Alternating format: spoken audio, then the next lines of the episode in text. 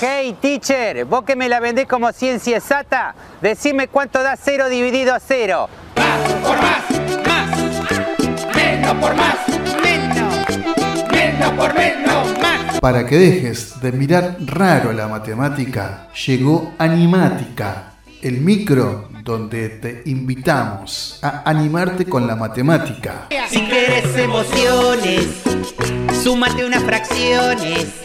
Si querés moverte al ritmo, emplea los logaritmos. Si querés ser prudente, calcula la tangente. Y si querés pasarla mal, dividí con decimal. Historias, anécdotas, curiosidades y, ¿por qué no?, acertijos. ¡Ángulo recto! ¡El obtuso César! Animática, a cargo de la profe Claudia Ghiazzo. Hey teacher.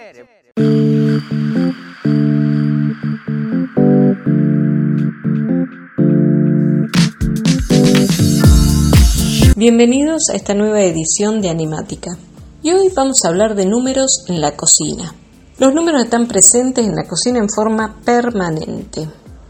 Por ejemplo, cuando vamos a comprar determinadas cantidades de alimentos, cuando tenemos que elegir la temperatura de cocción de una comida, el tiempo que tenemos que dejar leudar una masa o descansar, las recetas, que algunas son bastante estrictas, y ni hablar cuando tenemos que adaptar una receta, porque las cantidades que nos dan no coinciden con lo que nosotros necesitamos, y ahí ya necesitamos emplear regla de 3.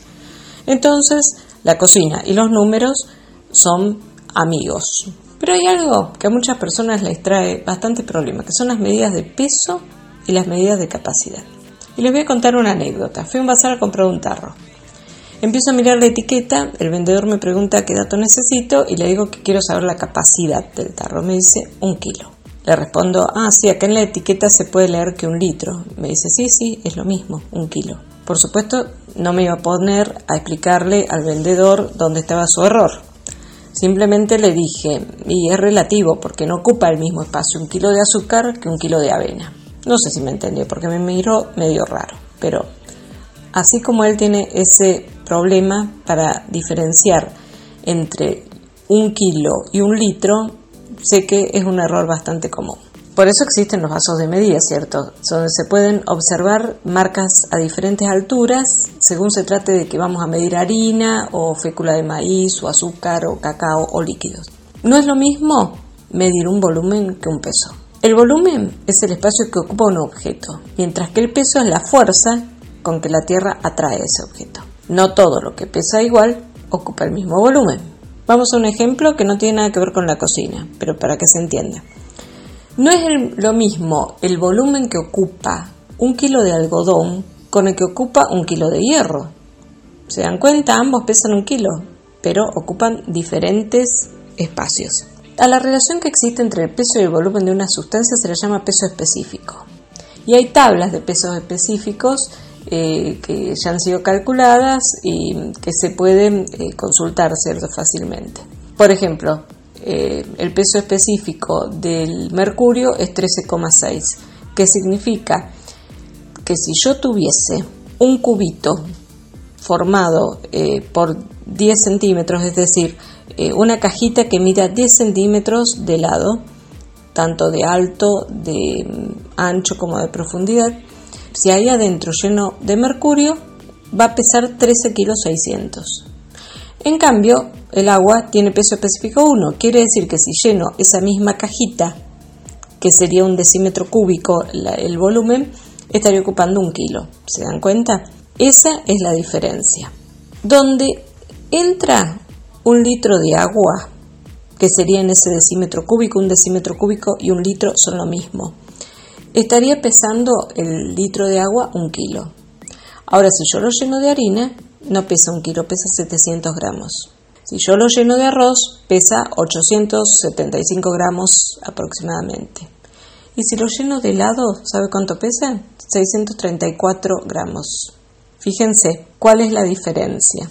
1 litro de helado no pesa 1 kilo. 1 litro de helado pesa aproximadamente 630 gramos. Y digo aproximadamente porque depende bastante del gusto también del helado. Por eso, Hay empresas que nos venden potes de helado que son litros.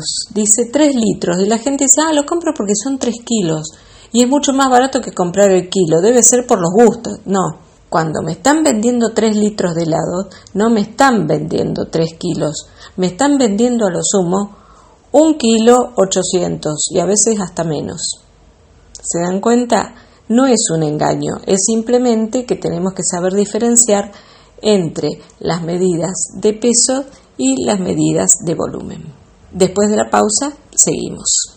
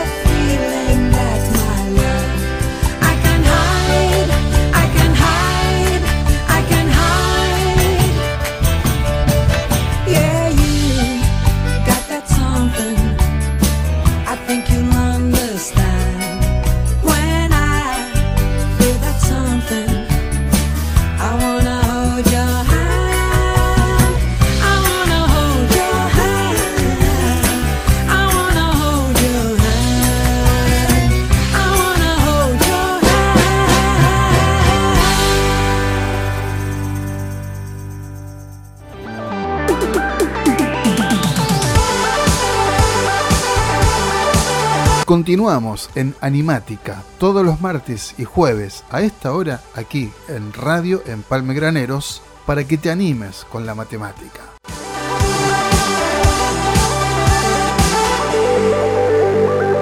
No todo es tan simple con el tema de las recetas. Hay recetas que dan cantidades en pesos, muchas las hacen con medidas de capacidad y esto nos puede llevar a un caos total.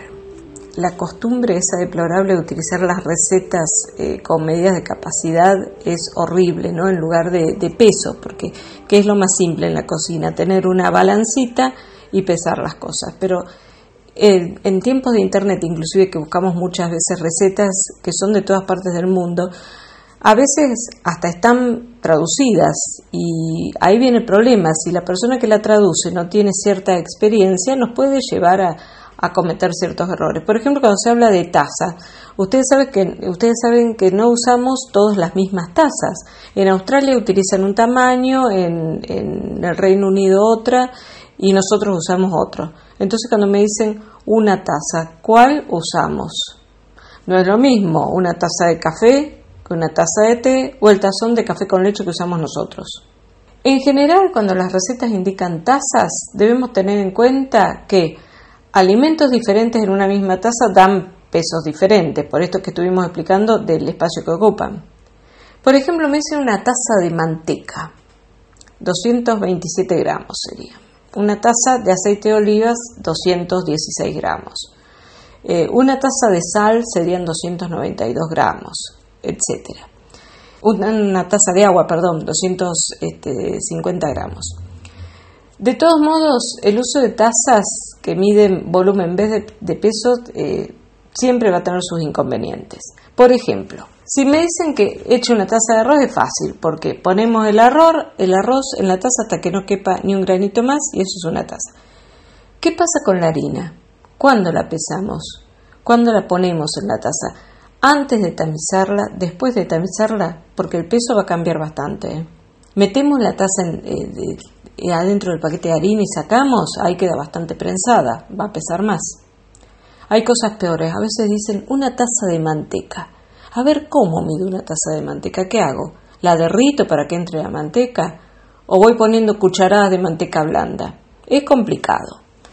Yo soy realmente enemiga de las recetas que tienen este tipo de indicaciones, pero a veces no nos queda otra. Si bien vamos a aclararnos que la cocina, si bien es química, no es una fórmula química de precisión. Hay situaciones que un cocinero con experiencia la va a poder sortear, ¿cierto? Se va a dar cuenta que si la masa para hacer unas galletas está quedando muy blanda, y bueno, se pone un poquito más de harina, pero si el cocinero es novato, pues puede ser un fracaso total. No solo las tazas nos vinieron a complicar la estancia en la cocina, ¿no? Nada más molesto que cuando nos encontramos con las cucharaditas de sal o la cucharada de harina o una copita de coñac o una copa de vino. ¿Cómo es esto de las cucharaditas? A ver, ¿cómo es la cucharadita? ¿Al ras? ¿Colmada? Porque hay diferencia. Tenemos que tener cuidado. Cucharadita en general se refiere a la cuchara que usamos para el té y que en ella caben 5 mililitros. No confundamos con las cucharitas de café, que son unas que son aún más pequeñas, que en general no se usan mucho, pero hay una diferencia entre cucharita de té y de café. Nos dicen una cucharada, equivale a 3 cucharaditas y significa la cuchara de sopa. Una cucharadita entonces equivale a 5 mililitros, una cucharada equivale a 15. Cuando nos dicen una copita es la de licor, de 50 mililitros. Y cuando nos dicen una copa es la copa de vino, que sería de 175 mililitros. ¿Qué pasa cuando las recetas incluyen ingredientes que no se miden porque se usan por unidades? Esto debe ser más fácil, ¿no? Supongamos, nos dicen una receta que lleva huevo. ¿A qué huevo se refieren? A los huevos se los clasifica con números, del 0 al 4, de acuerdo al tamaño. Van de 48 gramos, que son los más pequeños, hasta 100 gramos, que son los extra grandes. Quiere decir que una receta me va a variar mucho, porque una receta que lleva un huevo, y yo le estoy poniendo un huevo de los extra grandes, le estoy poniendo un huevo de 100 gramos. En cambio le pongo uno de los pequeños, y es de 48 gramos, es como que le hubiera puesto la mitad. Es complicado, ¿no? Miren, yo les recomiendo una cosa. Siempre tengamos a mano el teléfono de una roticería cercana, porque no hace otra cosa que ratificar la importancia que tienen los números en la cocina. El número de teléfono es fundamental. Amigos, nos vemos la próxima.